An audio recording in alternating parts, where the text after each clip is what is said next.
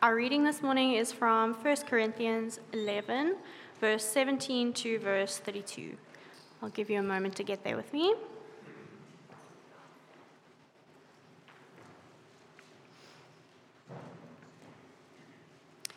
Let me remind you that this is the word of God. In the following directives, I have no praise for you, for your meetings do more harm than good. In the first place, I hear that when you come together as a church, there are divisions among you, and to some extent I believe it. No doubt there have to be differences among you, to show which of you have God's approval. So then, when you come together, it is not the Lord's Supper you eat. For when you are eating, some of you go ahead with your own private suppers. As a result, one person remains hungry, and another gets drunk. Don't you have homes to eat and drink in? Or do you despise the church of God by humiliating those who have nothing? What shall I say to you? Shall I praise you? Certainly not in this matter. For I received from the Lord what I also passed on to you. The Lord Jesus, on the night he was betrayed, took bread, and when he had given thanks, he broke it and said, "This is my body, which is for you. Do this in remembrance of me." In the same way, after supper, he took the cup, saying, "This cup is the new covenant in my blood. Do this, whenever you drink it, in remembrance of me. For whenever you eat this bread and drink this cup, you proclaim the Lord's death until he comes. So then, whoever eats the bread or drinks the cup of the Lord in an unworthy manner will be guilty of sinning against the body and the blood of the Lord. Everyone ought to examine themselves before they eat of the bread and drink from the cup. For those who eat and drink without discerning the body of Christ eat and drink judgment on themselves. That is why many among you are weak and sick, and a number of you have fallen asleep. But if we were more discerning with regard to ourselves, we would not come under such judgment. Nevertheless, when we are judged in this way by the Lord, we are being disciplined so that we will not be finally condemned with the world." How is it that you would like to be remembered? What kind of legacy would you like to leave behind? It's an interesting thing that the way Jesus wanted to be remembered was by a meal. You would think the Son of God, the King of Heaven, that it wouldn't just be any old meal, it would be a banquet, a banquet perhaps like nothing ever seen before. In nineteen seventy-one, the Shah of Iran, Uh, whose name was Reza Pahlavi, gave a four-day celebration celebrating the two thousand five hundredth year of the Persian Empire. The celebration cost one hundred million dollars in nineteen seventy-one. ChatGPT reliably tells me that that is equal to six hundred sixty million dollars today. I mean, did I say million? Yes, millions of dollars, that's right. Um, the focal point of the This huge banquet that w- was held in the desert was a city of tents that were erected especially for the occasion, where the lighting alone cost a million dollars in nineteen seventy-one. The guest list included over six hundred dignitaries from sixty-nine nations, including the Prime Minister of South Africa, who was there, um, was present in nineteen seventy-one. Now, that's the kind of meal that you would expect to commemorate the memory of the Lord Jesus, the Son of Heaven, the Son of God. And yet, the way that we commemorate the death of Jesus is through an ordinary, repeatable, sustainable meal. Something that is inclusive. You don't have to be a dignitary in order to be invited. And we don't need to spend whatever it was, one hundred million dollars. But Paul starts on quite a negative note, doesn't he? Did you remember? Have a look at verse seventeen. Opie, I don't know if we can have verse seventeen on the screen. "In the following directives, I have no praise for you, for your meetings do more harm than good." It's a stinging rebuke that he has for the Corinthians. Um, It's it's clearly about uh, when they met together, like we are doing this morning. It is about their gatherings. On a Sunday it was. And so five times we have the repeated phrase, "come together," verse eighteen, "when you come together," verse twenty, verse thirty-three, verse thirty-four. He's talking about their coming together meetings on a weekly basis. And it therefore di- directly applies to us this morning. And his basic point in this passage is that because of what Jesus has done for us on the cross, our attitudes and our relationships at church when we are gathered should be cruciform. That is, they should be conformed to and informed by the cross. That's how we are to operate as a church when we when we meet. Our relationships, our meetings, our gatherings should reflect the other person's centeredness of the death of Jesus. There is no place at church for self-serving, for selfishness. Um, it is to be marked by an other person-centeredness if it is to be Christian. And so there's a challenge for us this morning. I don't know what uh, burdens you are carrying, what anxieties you have maybe about the, the week coming. Um, I don't know what your experience of church may have been. Many have had horrible experiences in church. Church can be a hard place to be. But here is direction from the Lord for us this morning as a church. Let's, let's listen to it, and let's examine our own hearts as we hear his word. And so three things I want you to see quite simply from the passage. The first heading is despising the church. Look at verse seventeen again. In the following directives, I have no praise for you, for your meetings do more harm than good.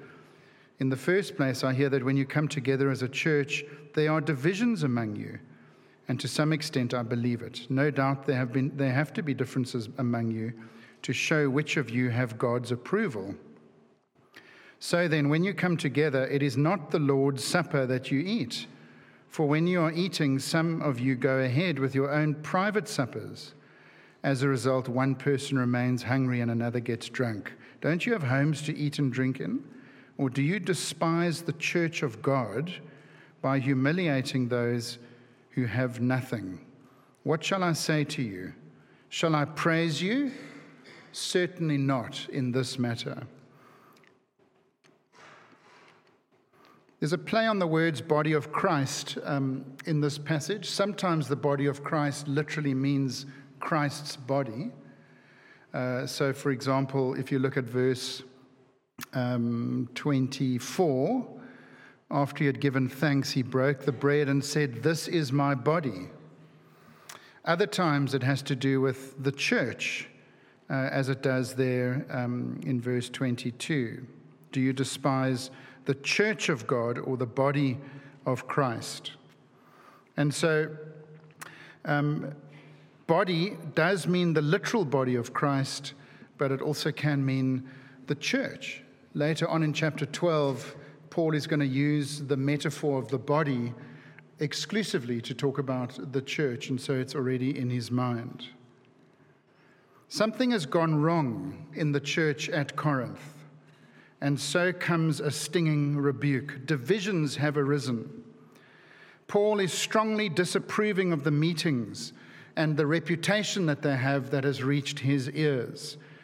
It's not the Lord's Supper that you are eating. Whatever else it is that you are doing, verse twenty, it's not the Lord's Supper that you are eating because you are divided. What were the divisions about? Well, it appears that there were social divisions between rich and poor Christians in the church at Corinth. Excuse me. Some were allowed to go hungry, while others were being gluttonous at the Lord's Supper, even becoming drunk. Can you imagine? What an extraordinary thing it must have been to see that. It's unlikely that they, uh, it's hard to think how you could become gluttonous on a little piece of cracker and a small glass of grape juice that we have. Um, but it's it's likely that what they had was really much more of a feast. It was something more like Eat, Love, Pray a couple of weeks ago when we brought and shared food together. And what was happening is people were bringing their own food. Um, it was a bring your own evening, which had the effect of amplifying the differences between the haves and the have-nots. It resembled really a pagan banquet. such that was as was common in Corinth at the time. And so you can imagine Paul's concern is that members of the church of God are being humiliated and despised, the have-nots, but also the watching world, if they'd popped their heads in to see this meal that the Christians were having, well, they would have hardly seen any difference between that and what was going on in the pagan temples on a Friday night. People gorging themselves, people getting drunk, and others going without. And so the church is being scandalized externally by the watching world, but also internally as brothers and sisters were being left out and despised, is the word that Paul uses. I guess wedding receptions are the closest we get to banqueting in our day and age. Some of us were at one last night. And aren't wedding receptions the perfect tool to punish relatives that you hate? You know, Aunt Agapantha, who you hated growing up, who gets relegated to pay, table fifty-seven behind the pillar in front of the toilets because she deserves it. There was a little bit of that going on in Corinth at the church. There was no picture of equality and of other person-centeredness, caring about those who didn't have very much. And as a result, Paul says they despised the church of God. Well, that's a challenge to us in our day and age, isn't it? For there are lots of natural divisions in, in our own context that potentially can divide us. There are the obvious ones of race and language and ethnicity, but also socioeconomics and also educational differences between us. I wonder how we are as a church at welcoming people who might be different to us. Uh, perhaps the Corinthian Christians were embarrassed by some of the people who had become Christians in the church. Perhaps they only wanted to come to church if their mates were there, people who were like them with similar interests and similar status. Perhaps they wanted their church to be full of important people because that would have made them feel like they were important. Perhaps they were unwilling to associate with and to serve people whose society deemed less important. Being disdainful about the church of God, despising the church of God, to want church on your own terms is very serious indeed, for it shows that you've not yet understood the death of Jesus. And so secondly, they were dissatisfied with the cross. Verses twenty-three to twenty-six, and I'm going to read it for us again. For I received from the Lord, verse twenty-three, what I passed on to you. The Lord Jesus, on the night that he was betrayed, took bread, and when he had given thanks, he broke it and said, "This is my body, which is for you.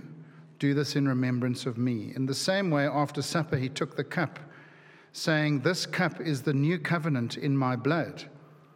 Do this whenever you drink it in remembrance of me. For whenever you eat this bread and drink this cup, you proclaim the Lord's death until he comes." You know, there would have been many ways that Jesus could have instructed his followers to remember him by. His miracles were sensational and spectacular. His sinless life, his unique teaching, his resurrection, perhaps the most extraordinary event in Jesus' life and certainly in the history of the world. But how did he want them to remember him? It was by his death, eating a meal that reminded them of his death. At the center of the Christian message is a picture of weakness, defeat, and disgrace, the death of Jesus. I want to read you a quote from an excellent book written by Rory Schreiner called Forgiven Forever, where he puts it quite freshly. He says, one of the features of crucifixion, according to first century historian Josephus, is that the executioners could contort the body however they wanted, arms up or arms down, right way up or upside down, weird clothes or nakedness, whatever. You were in control. The body of the condemned was your toy to have fun with. This person wasn't just being killed, they were being shamed. The death was slow. The sheer height of the victim made the death public and easily observed. The opportunities for humiliation were legion. For Rome, crucifixion meant this is a non-person. This is what comes of people who dare take us on. That's how crucifixion was used by Rome. That's what Jesus went through to purchase him a people from all backgrounds and from all levels of society. The danger for us, brothers and sisters, is that we might think that we are better than others. That was the danger for the church at Corinth, and it's a danger that we are to stand against in our own hearts this morning. Will you examine yourself? Is there somebody here this morning who you think you are superior to?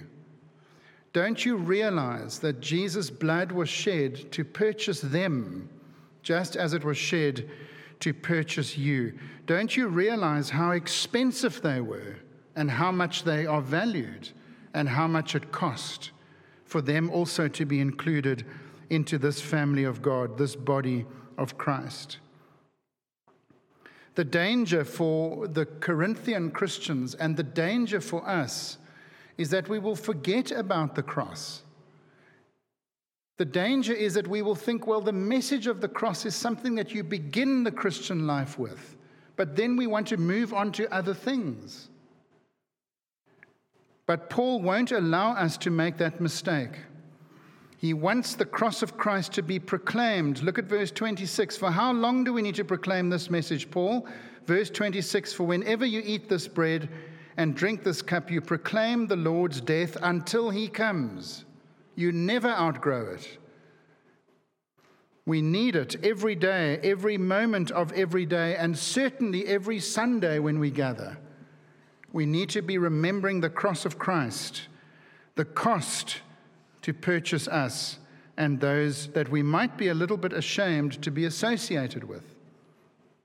The Christian church is a very unique organization, for it brings together people from vastly different backgrounds, people who we ordinarily would never associate with or find ourselves near. That's what Christ has done. That is the power of the cross, is that it draws in people from around us. There is a great danger in every Christian generation that we will fall into the trap that many have fallen into of thinking that the cross is something that we begin with and then leave behind as we mature and grow as Christians. May that never be the case in this church. The cross is everything to us. Some take the view that the message of the cross is for non-Christians and that we need to have other things for Christians. That's not Paul's view. Keep proclaiming the cross until the second coming. That's where we live. We live between the cross and the second coming of the Lord Jesus Christ, looking back, remembering, looking forward, anticipating.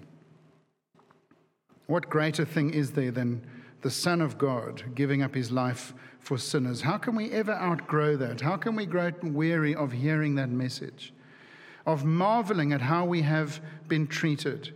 Jesus on the cross in my place, verse twenty-four.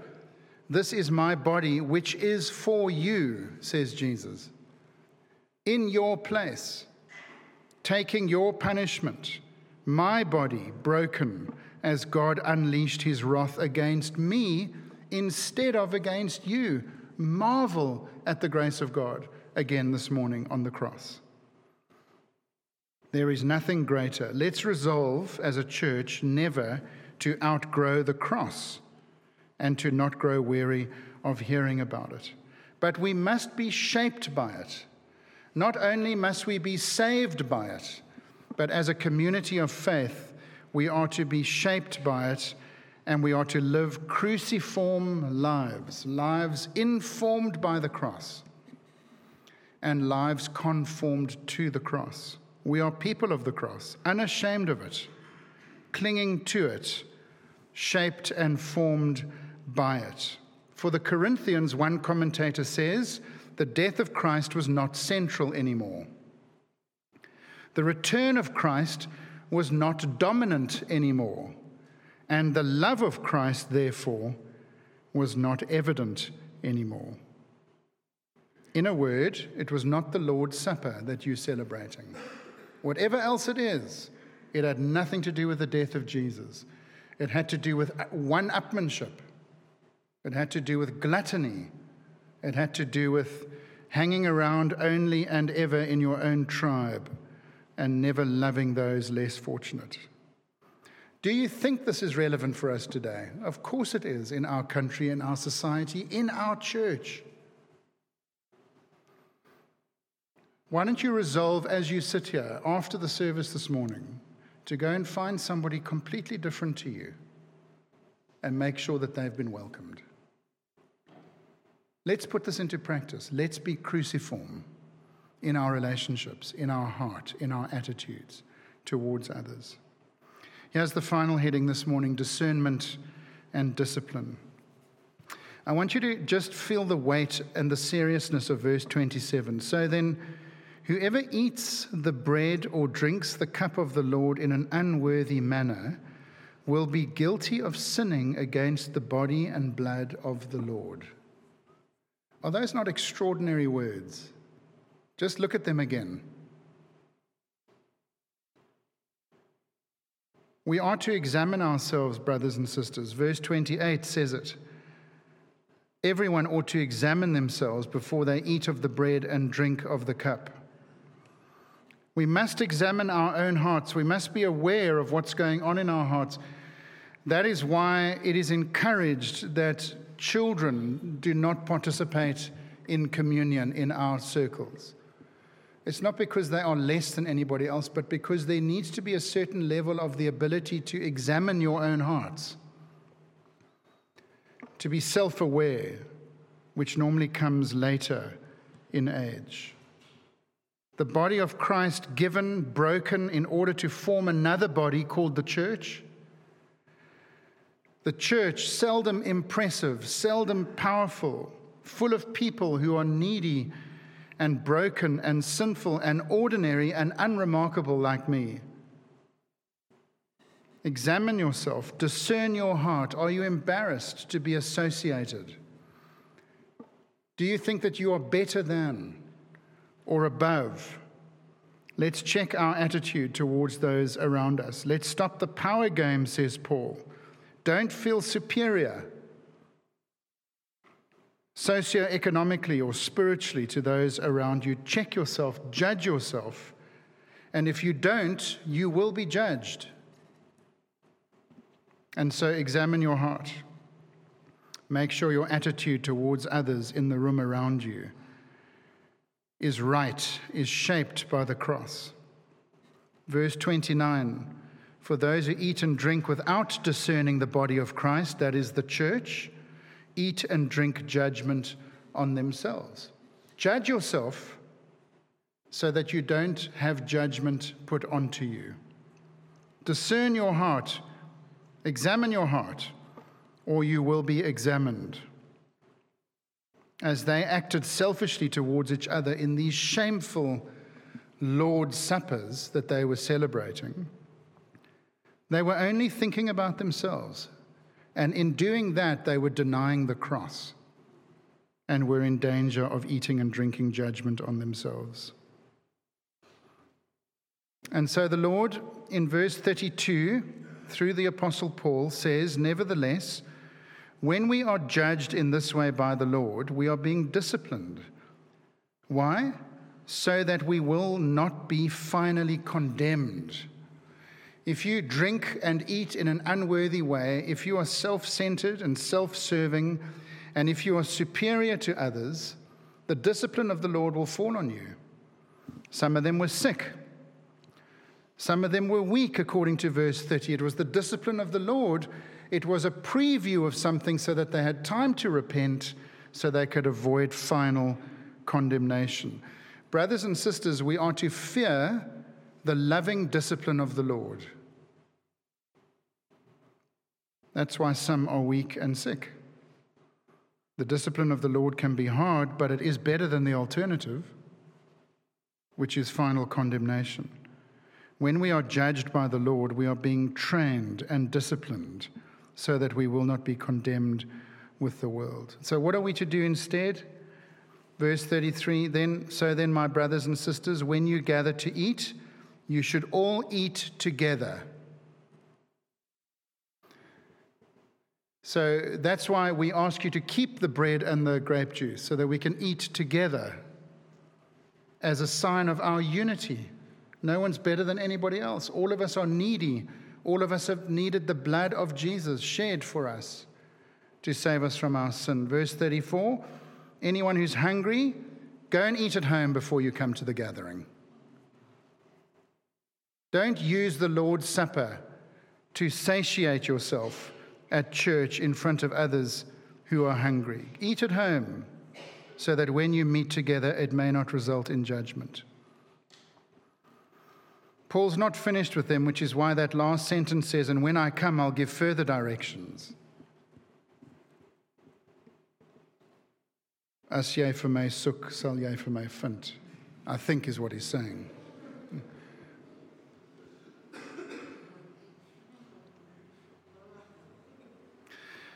Brothers and sisters, this applies to us. How remarkable the death of Jesus is. The most lofty person in the history of the world, voluntarily submitting himself to the most humiliating death in the history of the world. And as Christians lived cruciform lives, that is, lives conformed to that other person-centered attitude of the cross, the world changed. Selfless, inclusive, welcoming, accepting, and forgiving was the community of Christ, the body of Christ. Christians have always been at the forefront of caring for the unfortunate. They've always stayed in the cities when the plagues came to Europe. They didn't run to the hills. They stayed. They nursed. They looked after the sick and the dying because they had the view that if things got worse, at least they had death to look forward to. That's a cruciform attitude and life. They were the ones looking after the lepers and the widows and the orphans. Christians invented social welfare and nursing and the Red Cross. But this morning, it starts with us, doesn't it? Perhaps you've realized that actually you're not part of the body of Christ, that you're not part of God's family. You need to accept this morning that the Lord Jesus' body was broken, as verse twenty-four says, for you. Today is a great day for you to accept the death of Jesus on your behalf and to enter into the body of Christ. Maybe others this morning have been convicted of spiritual snobbery and need to repent. Is there somebody here that you need to change your attitude towards? Maybe there's somebody you need to apologize to or make right with. Maybe there's somebody you need to reconcile with. We do need to go out of our way and maybe become a little bit uncomfortable. Maybe make a bit of an effort so that everybody from every background will feel welcome and loved and included. Let's not be guilty of despising the church of God because of selfishness.